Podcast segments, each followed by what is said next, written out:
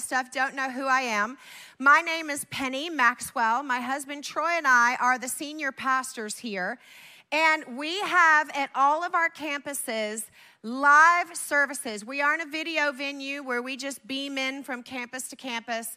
We have live speakers and teachers at every single campus. We have service pastors and campus pastors. And so I get to be on our teaching team. And I am here today with you. Pastor Troy is at our South End location. And then Pastor Michael is at our Lake Norman location. And I love that Freedom House isn't just the people that are in the walls of the church today, but we have people from all over the country and the world joining in. We have Vermont, Louisiana, Oklahoma, Georgia, Illinois, Pennsylvania, Indiana, New York, Massachusetts, Virginia, DC, Kentucky, North Carolina, South Carolina, Germany, New Hampshire, West Virginia, woohoo! California, Florida, Michigan, and Ohio. So the Word of God keeps going, even if it doesn't get to be all fluffy and fancy. So, we are in a series right now called Back to Basics, which is all about marriage and family. Every single thing you could imagine to do with your household is the entire month what we have been talking about. So, I believe, was it Pastor Troy here last week? Who delivered an incredible message. You will see at every campus delivering fire golden nuggets, truth bombs at every single campus this month. And I am excited because I get to talk to you today about something that some of you, when I give you the title, some of you might go, Oh, I want to check out. That's not for me. but I would like to admonish you and encourage you, even though you might not be in the particular situation that I am going to talk about today you will either need to be one day or you have somebody you know that will be. And it's our job as blood bought believers of Jesus to make sure that we are standing in the gap for people. So today, I am going to dive in on a topic. And for some of you, this may be stuff you have never ever heard before from the Word of God. For some of you, it may be a refresher. But do you know what pastors love the most? When they preach and teach, and you actually take that information and you write it down, and instead of inboxing them later on social media, going, What was point number three today? I'm, it was really good. That you can go actually to your phone in the notes section on your phone and you can recall it and pull it up because you took notes and you will remember it. So, as I dive in today, I'm going to be talking about healthy families, but I'm going to talk from the perspective of parenting. And again, if you're not married, you still have to be fully engaged today because this will affect you. If you are married, but maybe you don't have children, you need to engage because this will affect you. I know that growing up, I came from a mess of a family. It was dysfunction with a capital D. If you look the word up, dysfunction in the dictionary, there is my family. I know some of you, your family is listed there too. But here's the thing I did not choose the family I was born into. You did not choose the family that you were born into. And guess what? Neither did your children. So, we are going to walk through some things and we are going to dismantle dysfunction in our families because Jesus does not want us to feel condemned about our situation. But what he does want us is to, to remedy the pain and the hurts and heal what is broken in our families. We need to heal what's broken.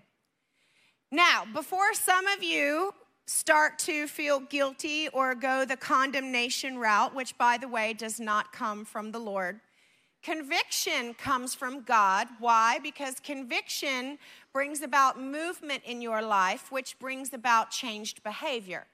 Condemnation brings about shame, which will not help anyone. It isolates and makes us withdraw. So, when I say to you today some of the things I'm going to say, I want you to preface it with this Adam and Eve, the first parents that were on this earth, had their first initial two children, Cain and Abel. Cain killed Abel. In other words, the murder rate in the first family was 25%. I'm guessing your family is probably not that bad. So, as we hear these things today, let's understand that what we do with dysfunction is we don't feel heavy. We take what we hear and we choose to change. That is the number one job of parenting is to make sure that we are guiding, nurturing, guarding, governing, disciplining, and always pointing our children back to the Lord. The primary pursuit of parenting is to raise morally responsible and biblically responsive children. Parenting is not for the weak. As a matter of fact, I was on the phone with my middle child. I have uh, a 26 year old, a 24 year old, and a 22 year old. The older two have been married for almost five years. The middle one, neither of them have children, but I, I want you to know I have a grand dog, a grand, two grand cats now, and a grand horse. Hopefully, we'll get into the humans soon, but I'm like, five years is plenty of time, y'all. Speed it up. But my daughter was telling me how hard it is being a dog mom. And she said to me, Mom, I can't imagine doing what you did and having three children back to back and being in the ministry and starting a church during that and always being pastors. And I told her that pastoring isn't for the faint hearted and neither is parenting. That both of them are shepherding hearts, and it's incredibly important that we do the absolute best that we can. And our goal is to make sure that we are teaching our children that God comes first before anything, before everything else. And Malachi 2:15 it actually says that the purpose for marriage is produ- to produce godly seed, godly offspring, which is our children. Because here's the thing, if we aren't pointing our children to the Lord, if God is not first in your family, your family structure will be fragile.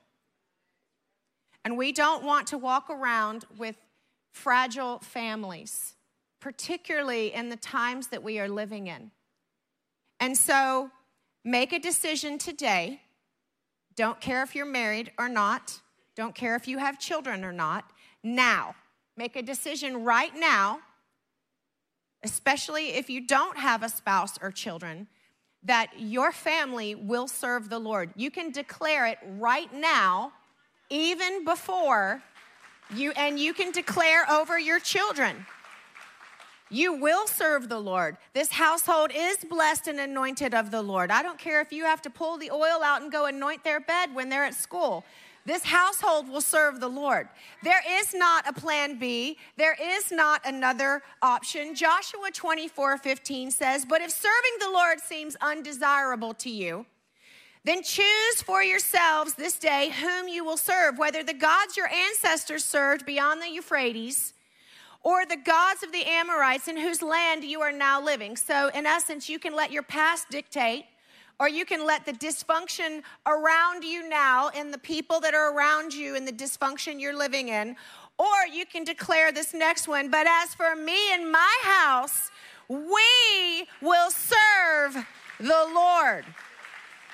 Moms and dads, you are responsible for your household. Proverbs 1 8 through 9 says, Hear, my son, your father's instruction, and forsake not your mother's teaching, for they are a graceful garland for your head and pendants for your neck. So here's what I'm going to get into, and I would love for you to write this down. I am going to give you things that your children need to see from you Things that your children need to see from you. The first thing that your children need to see from you is that your marriage is a priority. Remember this that before God rested, He rested after forming Adam and Eve because they completed each other. Children don't complete a family, they expand it. There is a difference. You and your spouse are a completed family. When you add on children, you expand that family. Your marriage relationship was first, and your marriage relationship should continue to be first. That's new for a lot of people because here's what tends to happen the longer we have been married and the more kids we add in. What tends to happen is the wife's attention and affection turns from her husband onto the children because her time and her energies and everything is taken care of, looking after, making sure. So her affection and attention goes on to the children. And let me tell you what happens when the husband don't get the affection that is due them. They search for it elsewhere. And I'm not saying that is good, nor is it biblical. What I am saying is it leaves a door open that we don't want open. Okay? In the same regard, husbands, what tends to happen is the more children you add on, the more responsibility you feel, the more you want to throw yourself into work and into your job because you feel like you can succeed there. It feels easier for you than coming home and getting wrapped up with all the things that happened that day because you're still processing work and you want to come home and you just want to read the paper. Is there still papers? Do we still read the papers? I mean, we know they're all fake news anyway. But I mean, we we want to disengage or go watch a movie or and husbands when you do that what you're doing is you are not meeting your wife's needs. She needs to connect with you emotionally. Now i will tell you i've been married to my husband for 31 years. That is hard for him to do. What is helpful is if i put parameters on it. I want 20 minutes of your time we can set the timer. I'm not going to trap you in my emotions all day long, but I want 20 minutes where you are engaged, where you are listening, where you're not zoning out and forgetting to blink because you're not hearing me. You're just trying to get through the conversation. Ladies, that was a good amen right there. Okay. Because let me tell you what happens when you meet her needs, husbands, later on that night, your needs get met. Husbands, that was a good time for you to say amen. There you go. So we've got to understand our affections are for each other only second to the Lord. The kids do not come before that. Second thing that your children need to see from you is that your family is a priority. They need to see that you are willing to fight for them, and right now, we are in a fight for our families. They need to see that you are leading. They need to see that you are carving out time that is specifically for them, that they aren't just an add on, that they were intentionally thought about. Because children, Psalm 127 3 says, Children are a gift from the Lord, they are a reward from Him. It is not the government's responsibility to look after your children. It is not the government's responsibility to teach your children all day long. What happens is we send our children away to Caesar to be trained all day long, and then we're shocked when they come home speaking like Romans. It is our responsibility. If I need to change my job so I can afford a school that is going to teach what needs to be taught, if I have to change my job so I can homeschool, whatever I need to do to protect those children first is before anything else on my agenda. It is incredibly important. We are responsible for our children, the fruit that is in their lives.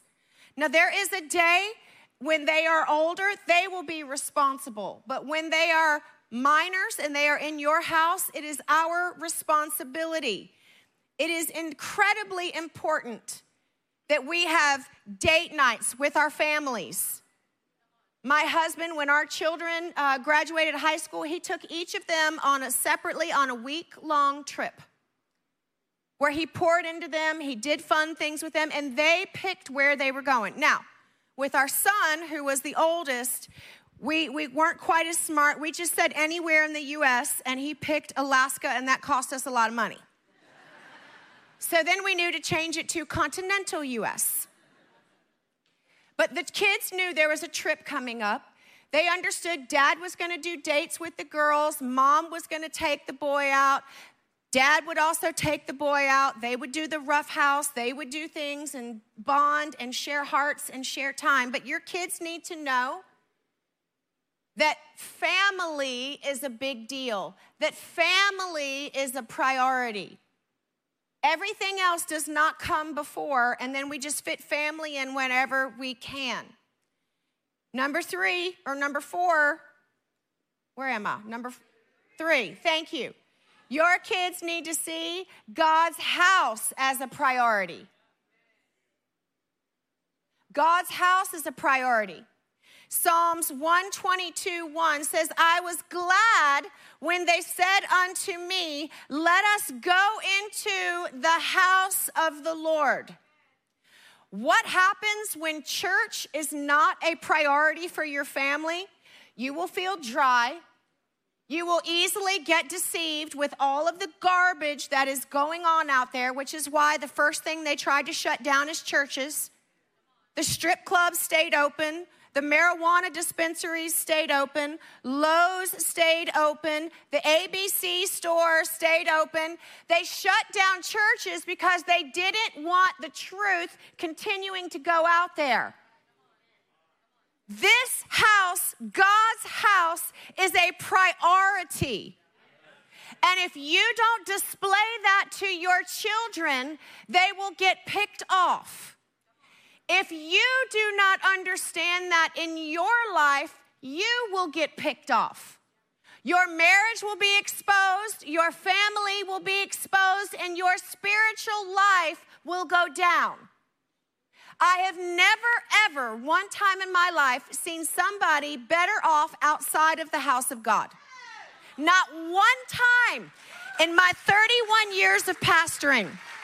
Have I ever seen a family better off because they were not planted in God's house? Not one time. Now, when my kids were growing up, they knew God's house wasn't optional. But here's the thing they loved and honored God's house. Before we opened other campuses, we had four services on a weekend at this campus to fit everybody. My kids were younger. We hired somebody to take my kids home for two of the services so they wouldn't have to sit through four services. And you know what? They refused. They wanted to be here.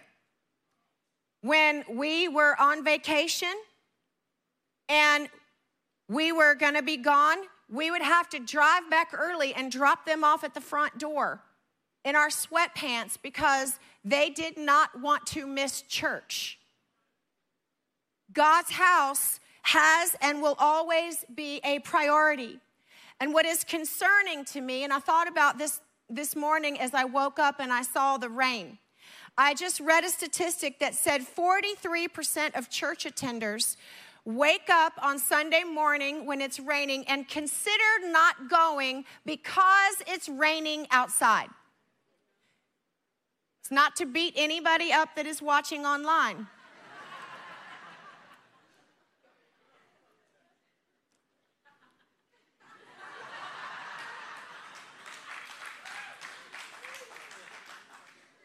You did second best.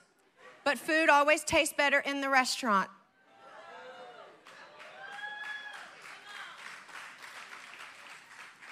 So, what I would like to say to you is this is if you will go and you will watch the Panthers and you'll prepare because you know it's going to rain and you'll put your Parker Parker on and, and you'll wait in line for two hours and park far away and walk in the rain and your kids see you do that and your kids watch you do that.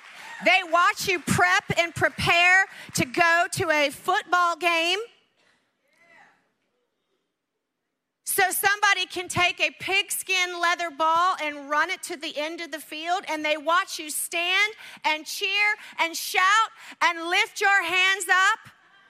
And then it rains, and you say to them, It's raining today. Why don't we just stay home? What you are saying to them is God is not a priority in this family. Church is not a priority in this family, and you are leading them in a way that will harm and hurt their future. I would also say there's a lot of time and preparation that goes into our children playing sports. My kids, all of them played sports. My son played football. He played it in middle school, high school. He played football the entire time. When he'd finish a JV or a varsity game, if there was a youth event or there was a service or whatever, I don't care. I remember times, and, and we live in Davidson, okay? I remember times picking him up from school and telling him, hey, here's a clean shirt because he didn't have time to, to shower and do all this stuff. You smell like cheese, roll the windows down, but your butt's going to youth group. But here's the thing he never didn't want to go to youth group. God's house is a priority. Our kids didn't miss youth group, they didn't miss church because of sports. You want to know why? Because the chance of the majority of our children being professional athletes are probably around 1%. The chance of our children needing a strong spiritual foundation that will lead them in the rest of their life is 100%. We must get our priorities straight. Now, I'm not saying it's a sin if you ever miss church because your kid had a traveling whatever. My girls cheered for their schools and did traveling teams, and we shuffled like crazy but we were in God's house. You put your cheerleading uniform on, we're going to church in your cheerleading uniform, and then we're rushing out the door afterwards, and we'll get to your event. They know you might not be able to be there for this, but you're gonna be there. God's house is a priority. Another thing your kids need to see is a commitment to health. A commitment to health. What does that mean? It means, why do you do the things that you do? Many of us are doing things not because they're the healthy thing, but it's because our family of origins did them. We are repeating behaviors and patterns that we should not be repeating because instead of healing, we learn to live with a limp. And we are walking with a limp. And it is high time. We are not 10 years old anymore and having to adjust to the dysfunction in our families. Many of us are 20, 30, 40. In my case, I'm in my 50s. It is unacceptable to continue to let roots that are destructive grow when we need to go in and uproot it. Now, I'm gonna tell you, it hurts like heck when you're uprooting things because you feel like a failure. You're, you're looking at the mess and you're going, man, I thought I was way better than this. It hurts when you're having to go and pull things up. What most of us like to do is just pick the apples off the tree because it looks like something went away, and then we can't understand why year after year the apples keep coming back. It's because you didn't uproot the tree. You picked apples, and that's a whole lot easier. And you can say, oh, the apple tree's clean. I must be good. No, no, no. It's going to come back when you don't deal with the roots. Now, here's the thing we have to understand There is no excuse in this church for us to just be picking apples when we give you every opportunity. We're, we do not skirt around things. We have a class on October 3rd called Forward. Not only do we walk you through these classes on how to heal from what hurt you, we walk you through the classes, and then in November, we take you through an entire weekend of deliverance. How many of you raise your hand today if you have breath and you're breathing? Raise your hand. You better, I see you right there. then you're a candidate to come to forward. It's not just those who think, well, I'm not broken, I'm not damaged. Just you saying that means you need to get your hind parts there. Hiding is not healing. Philippians 1 6. And I am certain that God, who began the good work within you, will continue his work until it is finally finished on the day when Christ Jesus returns. We need to break these things off because we do not want to repeat generational curses, which Pastor Troy talked about last week. If you weren't here, go and watch it. Generational curses, they're things that pass down in your family, pass down and pass down and pass down and pass down. Generational curses are not things that you want to pass down, they're things that you want to heal from. And the cool thing is that not only do generational curses try to pass down and we can cut those off. But the Bible says that the good things in your family, the blessings, can go for a thousand generations. So let's cut off some things that we need to cut off. Now, what does that look like? Well, let me give you some generational curses. Alcoholism. When you look at alcoholism, it goes all the way through the family tree. Cancer, generational curse. Your mother got breast cancer. Your sister had breast cancer. Your aunt had breast cancer. Those are things that try to pass themselves down, and you say, absolutely not. My family tree is not, my bloodline is no longer attached to that, my family tree. My bloodline is now attached to that of Jesus Christ from the cross where the Calvary blood shines down, runs down over me. That is where my bloodline comes from. My bloodline is no longer from my earthly family. Which is why when people get caught up in their culture and la la la, well, I'm a such and such American and I'm a la la la and I'm a la la la, I'm like, stop it. We're God's kids. I want my bloodline connected to the bloodline of Jesus Christ.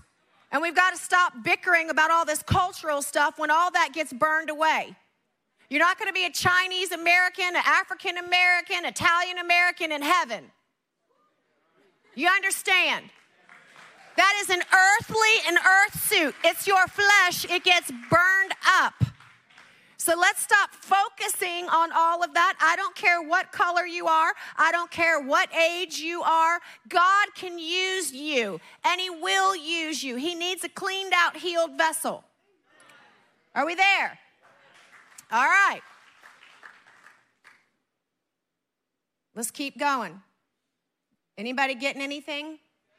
Okay, let's keep going because it's going to get gooder and gooder, as my husband would say. And by the way, if you are struggling to heal from something, I wrote a book. It is out there in our resource area, it's in SALT and it's called Setting Broken Bones. I go through my entire journey of sexual abuse as a child, physical, emotional, every single thing, the, the hangups that that produced, and how to overcome them. So, Setting Broken Bones, it's out there. I encourage you to get that. If you are someone, because another thing that can pass down in family trees is mental health issues, anxiety, depression, bipolar, any of those sorts of things. My husband walked through panic attacks. And he wrote a book about that. We are not a church that hides our stuff. You understand that, right? And we believe you, you can't, you only expose negatives in the dark. When the light comes, it erases all. You, you can't do it. The light destroys the negative when you bring it to the light. The problem is, most of us are trying to keep a persona and hide. can we just all say none of us are that good? And if I can be leading thousands of people and write about my brokenness and how God has intervened in my life, then you can as well. None of us are too good. We're not too great a leader to ever admit our issues. Actually, I determine you are a good leader when you can admit your issues. Because when, you, when you're too shiny, I'm sniffing you. Mm-mm. Something's not right. Good furniture doesn't need a shellac on it. When I see a shellac, my little sniffer comes out. I'm like, what are you hiding? Nothing's that glossy and good. All right, here we're going. Number whatever. Consistent discipline. Your children need to see from you consistent discipline. And notice I use the words consistent, not just your children need to see discipline. What tends to happen, the more children that we add on, we get tired. The first one, we were really on it. The second one, we're eh. The third one, we're like, go watch a video and eat your Cheerios.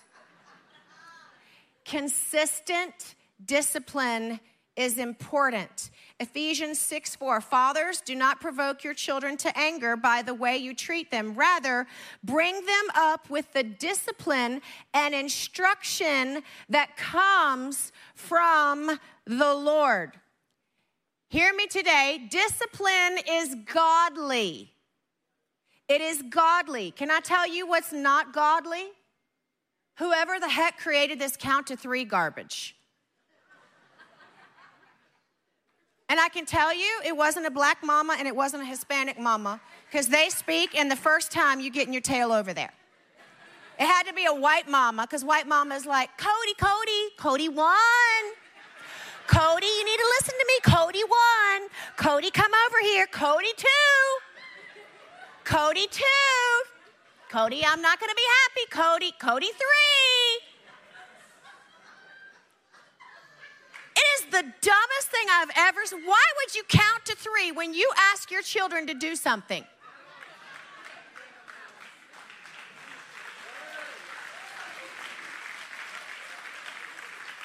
I grew up in a 95% black church, and I never saw a black mama ever count to three.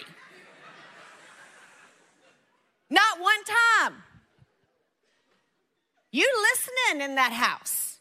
You understanding in that house. You know what happens is we teach our children that you don't have to listen to me the first time, my words didn't matter. And Psalms 119:32 says we need to be quick to obey. So we're teaching them because little Cody, one day if he tries to run out in front of a car, Cody, don't run Cody gone.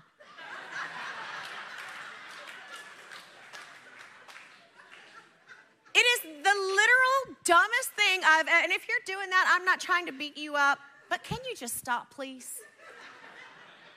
Just stop counting. If you're going to count, count the number of swats on the behind. Count that. Now, we're going to talk about that too. Now, I, I want to say this discipline is important, but we also have to understand. I know when my kids were little, there are some things that I provoked on by I'm keeping them out way past nap time. You know, some things there should be grace for. I'm keeping you out past nap time.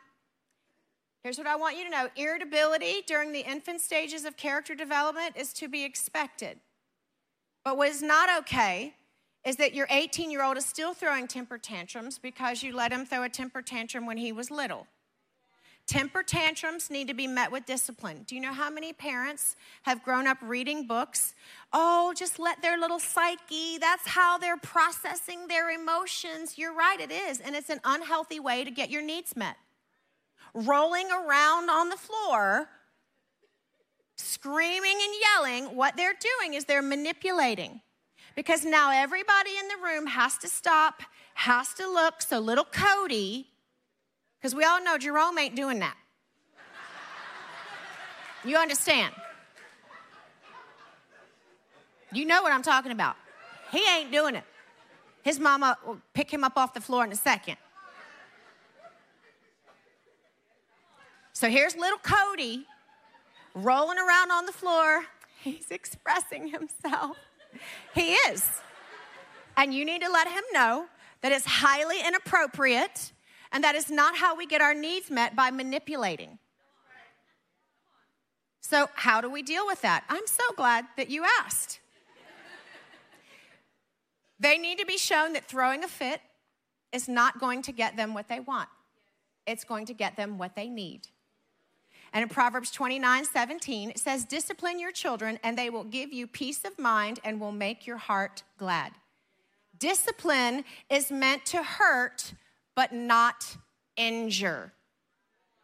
Spanking is from God. Now, we're going to talk about that because some people who have grown up in households where there was abuse, when I say something like that, they might cringe. Just like a woman who might be struggling to have a intimate relationship with her husband because when she grew up maybe she was sexually abused so the filter is broken she sees an encounter with her husband which is a godly honorable noble thing through the filter of abuse from her past and she is unable to disconnect the two filters matter if you grew up in an abusive environment, and I use a word like spanking, you could immediately have an emotional allergy. I'm going to give you some spiritual Benadryl because today we are going to talk about the way God says we are to do this. Spanking is an equiper for reality. When they disobey, they have consequences. And in real life, it is little more than discomfort on the bottom.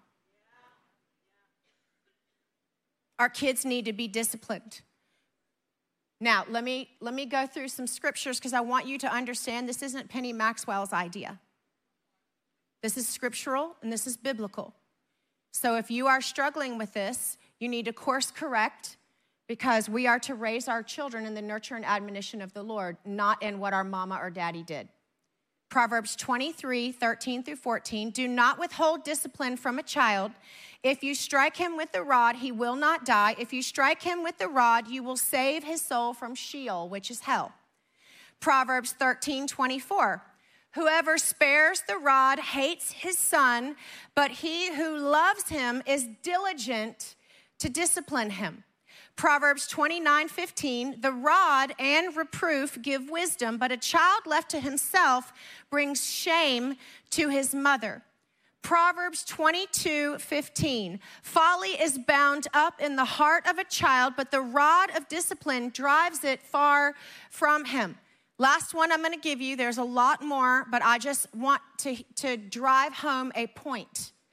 Proverbs 20, 30, blows that wound cleanse away evil. Strokes make clean the innermost parts.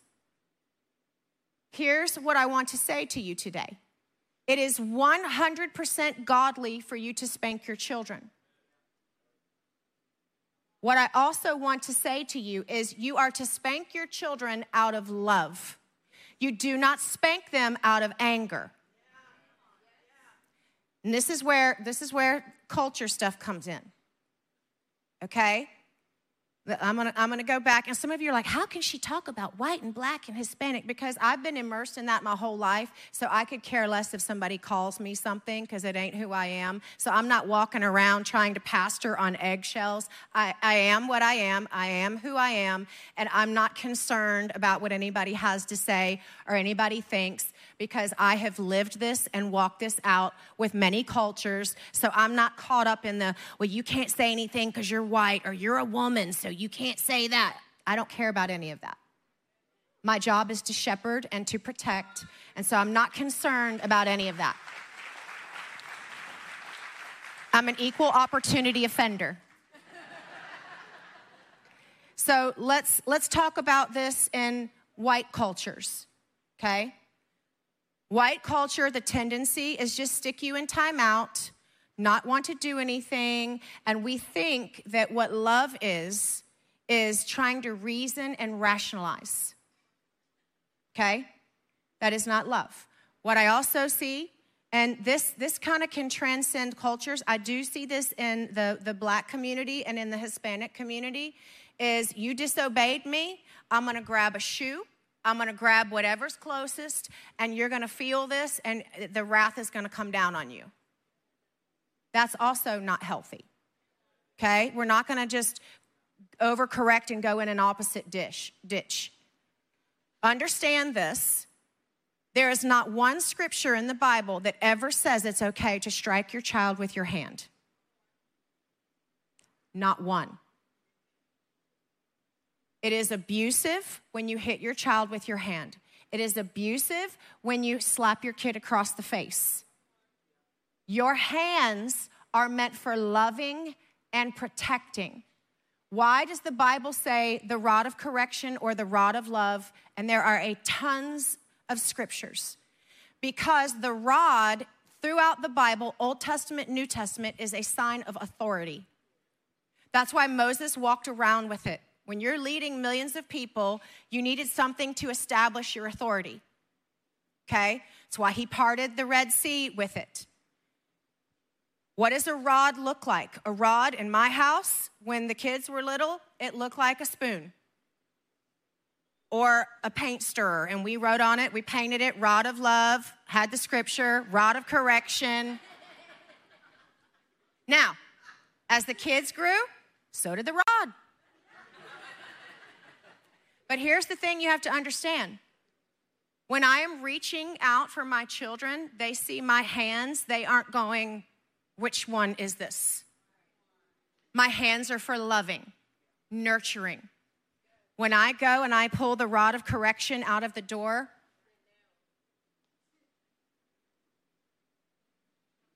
they understand authority just showed up. They have to be able to distinguish don't hit your kids with your hands. Now, what age do you start disciplining? If they're rolling around on the floor and doing a temper tantrum, they need to be disciplined. What does that look like? It doesn't look like 20 swats on the rear end. It looks like maybe one or two, with the goal of not having to deal with that behavior when they're older. You deal with it when they're young. When they're older, you don't try to spank a 16 year old. You still inflict pain. You take things. You remove them from going out or whatever. You take the car keys. The goal when kids are little is to teach them to obey the first time. And it is a training that happens. That's why it says train up your children. So when they're 15, 16, 17, 18, you don't have a heartache on your hands. Do you understand? So we need to course correct. But if my kid back to talk to me and I'm mad and so I slap him across the face, I just abused my child. Discipline is not to make you pay for what you just did because of I'm so angry that is taking your anger and your frustration out on your children, and that is not biblical and it is not scriptural. That, in fact, is abuse. There is a difference between discipline and abuse. If you struggle with outrage and bursts of anger, it is going to be hard for you unless you get some things under control in your life. Maybe you need to take a time out for yourself. Walk away. When my kids got spanked, here, here's, here's what we do. Because the goal of discipline and correction is to bring our kids full circle back to the Lord. So, what would it look like? Colby. Now, let me tell you, there's two things in our house that were severe. You do this, it's an automatic spanking. Not finishing your broccoli is not a spanking. Do you understand? What is a spanking is direct disobedience and lying. Those two things will be met fiercely and swiftly. So, what does that look like? I sit my child down because I realize they've lied to me. they're going to get a swat on the rear end, not on the legs, not wherever, it's on the rear end. Okay? When they get those swats, what you will see if you do this properly is 99% of the time they will break, they will repent, they will say they're sorry. And what you do is you hold your hands, and when they're real little, you pray over them. When they get a little older, you have them repeat the prayer. And then when they're older, they pray. And what do you pray? Jesus, I am so sorry that I disobeyed you. I did wrong, and I ask you to forgive me right now. You bring them full circle. It's not you get mad, blow up, take your wrath out on them, and you go somewhere else. That's abuse. We look at what we've done, we assess what we've done, we calmly spank. We don't spank because we're raging and flying. We calmly spank. We lead them in the prayer of repentance. Now, I can remember twice, and this was only with my son. This wasn't, my middle daughter barely got spanked because she was just so easy, and you look at her and she would comply. My other two were not that way. What I remember twice, my son, there was two times that he got a spanking and he did not break. I saw the, and I was like, we're going again. We're going to break this spirit. And it would break. And then we would come to repentance. When you lead them in repentance and you notice that evil or that um, whatever is still there, that rebellious whatever, it's not broken. The goal is to break it and then bring them back to the Lord. So it's incredibly important that we understand. Now, if it's a small child, say, say you have a child, and I had, um, I, I, remember somebody one time in the lobby, they were so embarrassed because, and, and I thought it was funny because I had a couple of kids and I'm, I'm out of that phase. So to me, it's funny because I'm like, you get to deal with this. But, but, you know, their kid reached over and like tried to do a smack. Now, their child was not old enough to be spanked. But if they would have asked, what I would have said to them is you take the child's hand, you look the child in the face. You don't just go, oh, stop, don't do that. Don't. You take the child's hand, you look them in the face, and you, you hold their hand tight and you go, no. No you let them know this behavior is not acceptable. And if you start to do that when they're younger and they're coming up, it will be easy to course correct. Now, there are strong willed children, and those are going to cause you a little more, but those are your little leaders. And so, what you want to do is you don't want to take away their strong will, you want to point it in the right direction. We there? We here? Okay. All right, Hebrews 12 11 says, For the moment, all discipline seems painful rather than pleasant, but later it yields the peaceful fruit of righteousness to those who have been trained by it. How good is that? And this is the last one I'm going to leave you with. What do your children need to see from you? The spirit of an overcomer. The spirit of an overcomer. Understand this your kids will struggle. You cannot prevent it, but you can pray over it. I want to say this to you because this is something that I know that I had to work on, and I still even catch myself sometimes today. Don't try and remove the struggle from your kids. Let them see how to overcome struggles. Don't remove it. It's not your job to give your kids everything that you never had. Let me take that a step deeper. When my kids were in middle school and high school, there were a couple times that I remember I got a call, and you know, we live in Davidson and I work here, so that's a little bit of a drive. And my daughter called. She's like, Mom, Mom, I left my lunch at home. Could you please get my lunch and drive it up to me? And you know the first thing I thought of? Didn't matter that it was 30 minutes that our house and then I had to go. The first thing I thought of was, you know what? My mom would have never done that for me. I'm going to drive and go take her her lunch. Week two. Mom, mom, I left my gym clothes. Mom, can you bring me? I'm going to get 10 points taken off. Mom, I, I can't, if I, can't, if I don't dress out, I'm going to get in trouble. You know what? My mom would have never brought me my gym clothes. I'm going to go take those gym clothes to her.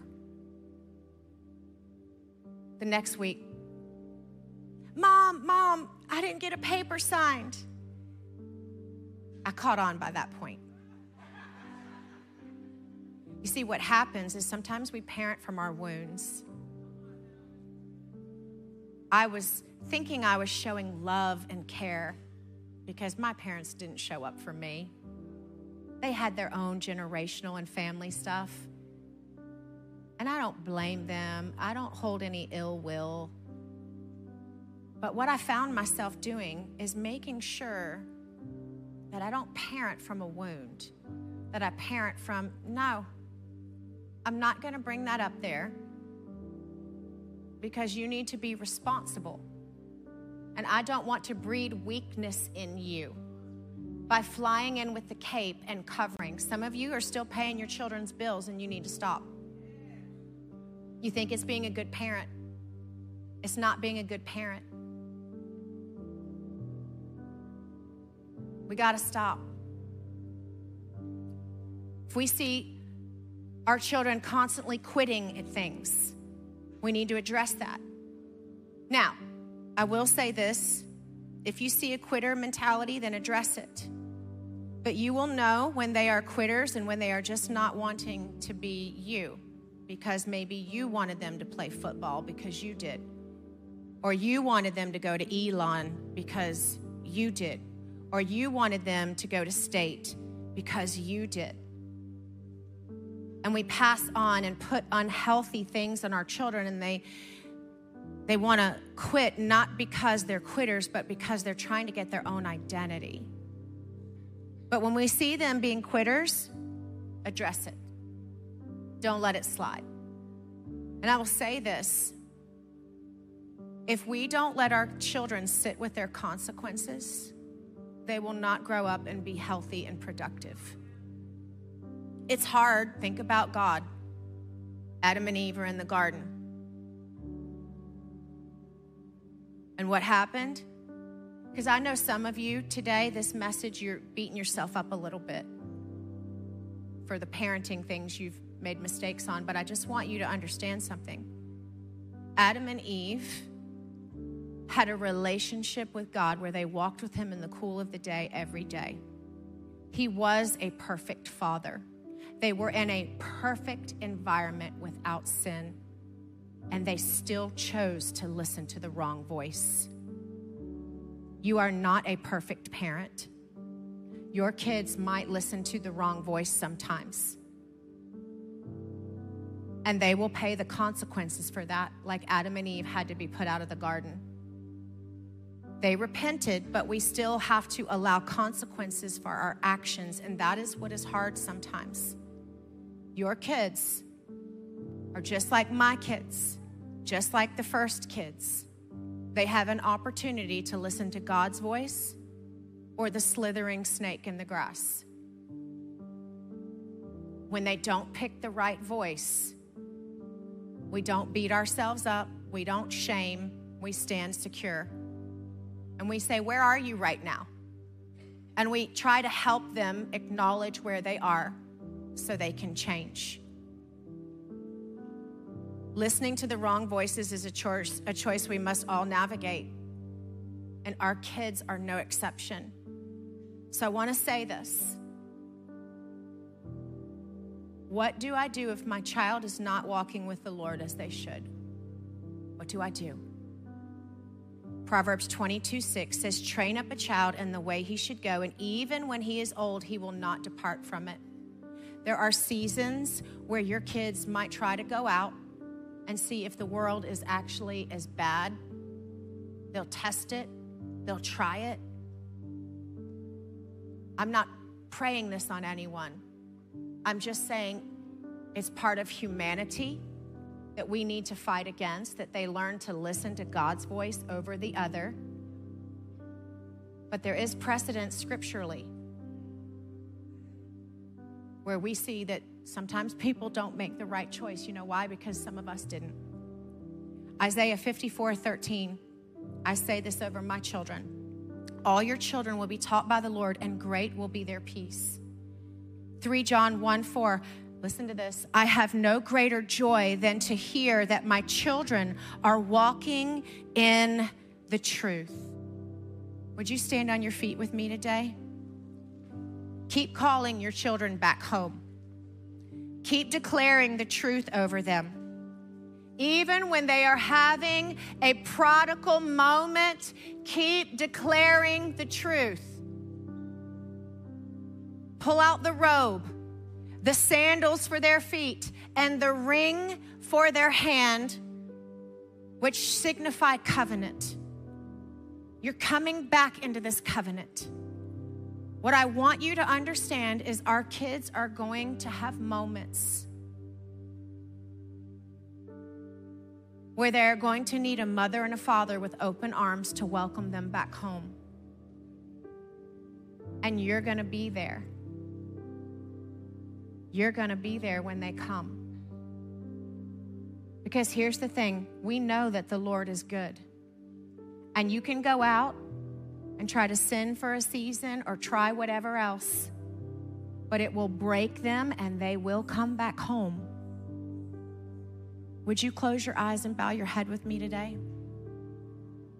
You know, I've been talking about our kids coming home, but I believe there's some people in here that need to come back home.